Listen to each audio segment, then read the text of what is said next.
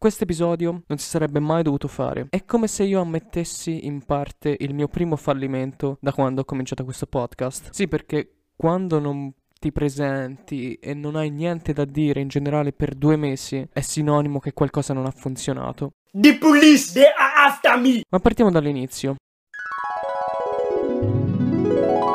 Circa due mesi fa ho postato una storia e me ne stavo a scrivere un episodio chiamato Trasferta. L'episodio era piuttosto atteso, c'era piuttosto hype, perché con il mio Come ti rappresento era andato piuttosto bene e avevo ripreso una fetta di pubblico che mi era veramente scappata. Coppia che vince non si cambia. Cosa mi impediva di rifare esattamente lo stesso form di episodio, editarlo, ributtarlo lì, battute, cose, scherzi? E ci ho provato, ci ho provato tantissimo, ma non mi piace, non mi convince. Ogni volta che lo riascolto c'è qualcosa che, che non va. Era come se ci fosse una persona che fingesse di aver capito cosa io gli stessi cercando di trasmettere, ma poi dal tono della sua voce, da come la, la descriveva, raccontava di un'esperienza totalmente diversa. Detestavo questa cosa e cercavo di coprirla con tagli, effetti sonori, eccetera, eccetera, ma il succo del discorso restava comunque un, un'esperienza falsata che non volevo che passasse. Insomma, fatto questo piccolo sfogo, di cosa parliamo in questo episodio? Ho, ho letto un articolo su delle batterie.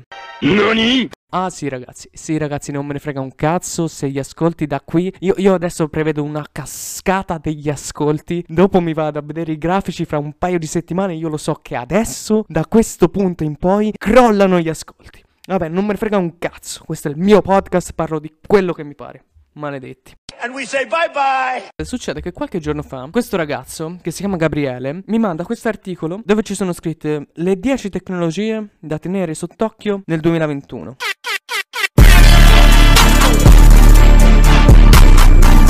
Tra le tante ve ne riporto due. La prima è una macchina che con l'intelligenza artificiale praticamente riesce a scrivere, a scrivere periodi complessi, a avere conversazioni, tra virgolette nulla di nuovo, nel senso che non è la prima volta che si fa un esperimento del genere, però pare che questa macchina sia la più intelligente. Come fa questa macchina a scrivere? Analizza un sacco di articoli, di giornali, libri vecchi scritti, post de- su- sui social, eccetera, eccetera, eccetera, e li cataloga. Una volta che tu gli fai analizzare cento articoli, lei saprà dirti determinate cose su quell'argomento. Se gliene fai analizzare mille, ti saprà dire molto di più. Quindi se gli diamo la giusta capacità computazionale, questa in, uh, non so, un annetto, ti sa dire talmente tante cose che manco tu riesci a capire come ci riesca. È come un atleta. Noi adesso la stiamo allenando, stiamo avendo ottimi risultati. Chissà che fra Qual- fra un qualche tempo, fra non troppo, gli possiamo dire: guarda,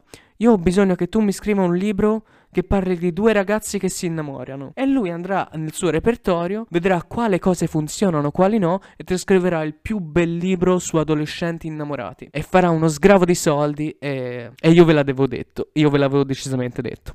Ok. Ok, secondo argomento di cui voglio assolutamente parlarvi, signori. Aprite bene le orecchie perché questo è un consiglio per gli acquisti. Money talks. Here comes the money.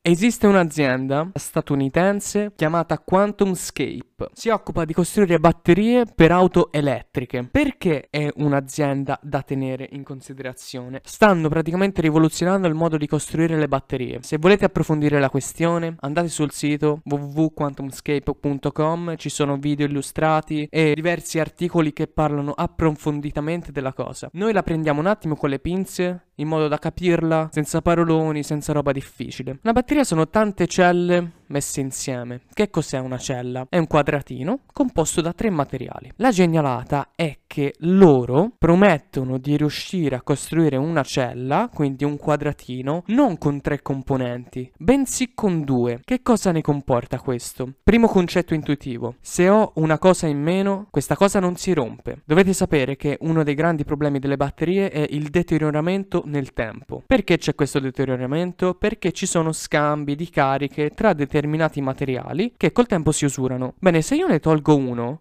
beh, quello non si usura al sicuro. Poi, come riesco comunque a far funzionare la cosa? È un altro discorso che non affrontiamo. Però il concetto è questo. La genialità sta nel fatto di dire: questo mi dà problemi, va bene, ce lo tolgo.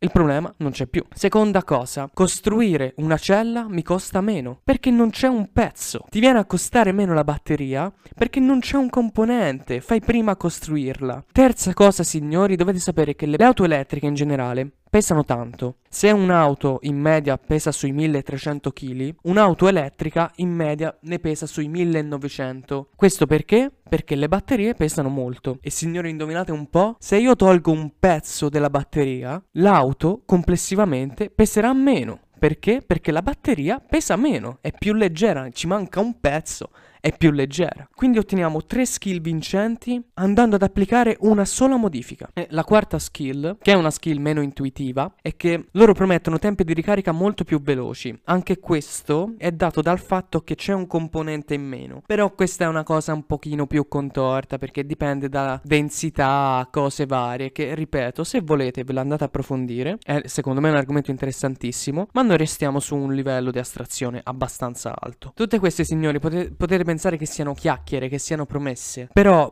la cosa che fa un po' strizzare l'occhio è che codesti signori hanno un accordo con Volkswagen, quindi non, non esattamente gli ultimi arrivati anche in ambito di auto elettriche, per costruire una macchina che abbia come basamento queste batterie entro il duemilaventicinque. Quindi è un concetto piuttosto concreto. La batteria, da quello che ho capito, non è ancora costruita, però ci sono molto molto vicini, perché hanno capito come farlo. E quindi va bene, eh, premetto, si fa un po' per dire, perché ovviamente non è che mi aspetto che ora voi tutti in massa ci andrete ad investire. Onestamente non l'ho fatto neanch'io. Però perché vi dico questo? Perché ve l'ho introdotta in questo modo? È un dato di fatto che il mercato europeo verta sulle auto elettriche. Il mercato dell'auto elettrica è, è praticamente una cosa sicura per via di una tutela dell'ambiente legata alle emissioni. Quindi ripeto, io non mi assumo i rischi de dei vostri investimenti. State a sentire quel che vi dico, ma fino a un certo punto ovviamente poi dovrete indagare. Però è bellissimo pensare che il nostro lato nerd spacchi il culo a gente che finge e che pensa di sapere roba, andandosi a informare su altri coglioni, e sono convinti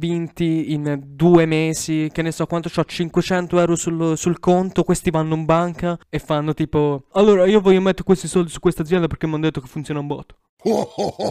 Signori, che dire, so che vi aspettavate un episodio completamente diverso, so che avevo annunciato trasferta, dovevo uscire eccetera eccetera, e invece oggi abbiamo fatto un po' di cia cia cia cia nel mio stile. Sono contento di averlo fatto, perché così superiamo il blocco dello scrittore. Vi prometto che non è finita la cosa, eh? Nel senso, tornerò con quel, con quel form, form factor, visto che vi piace tanto, e piace tantissimo anche a me, diverte molto anche a me. Il problema è che mi porta via tanto tempo, adesso non ho molto tempo, oh ve lo dico sempre, che palloso che sono. Dai, cioè datemi le colpe, me le prendo, però fino a un certo punto ragazzi, cioè questo, come detto all'inizio, è la mia finestra verso il mondo, questo è il mio sfogo, soprattutto adesso, per avere un contatto con voi. Quindi signori, questo era Succhino di Ripiglio, episodio dieci. Sono contentissimo di dire codesta frase che segue ora: Succhino di Ripiglio è il podcast che vuole diventare famoso. Signori, I wanna be famous, diventeremo famosi, perché io me la immagino già la mia vita, ce l'ho già in testa la vita da famoso. Voi che mi fermate, mi fate le foto, ci facciamo gli autografi, facciamo i festini, sono contentissimo di questa cosa e succederà, succederà assolutamente. Succhino di Ripiglio, episodio dieci, I wanna be famous. Questo lo chiamiamo assolutamente blocco dello scrittore. Spero di non metterci così tanto a far uscire il prossimo episodio. Per oggi è tutto, ciao ciao ciao ciao ciao.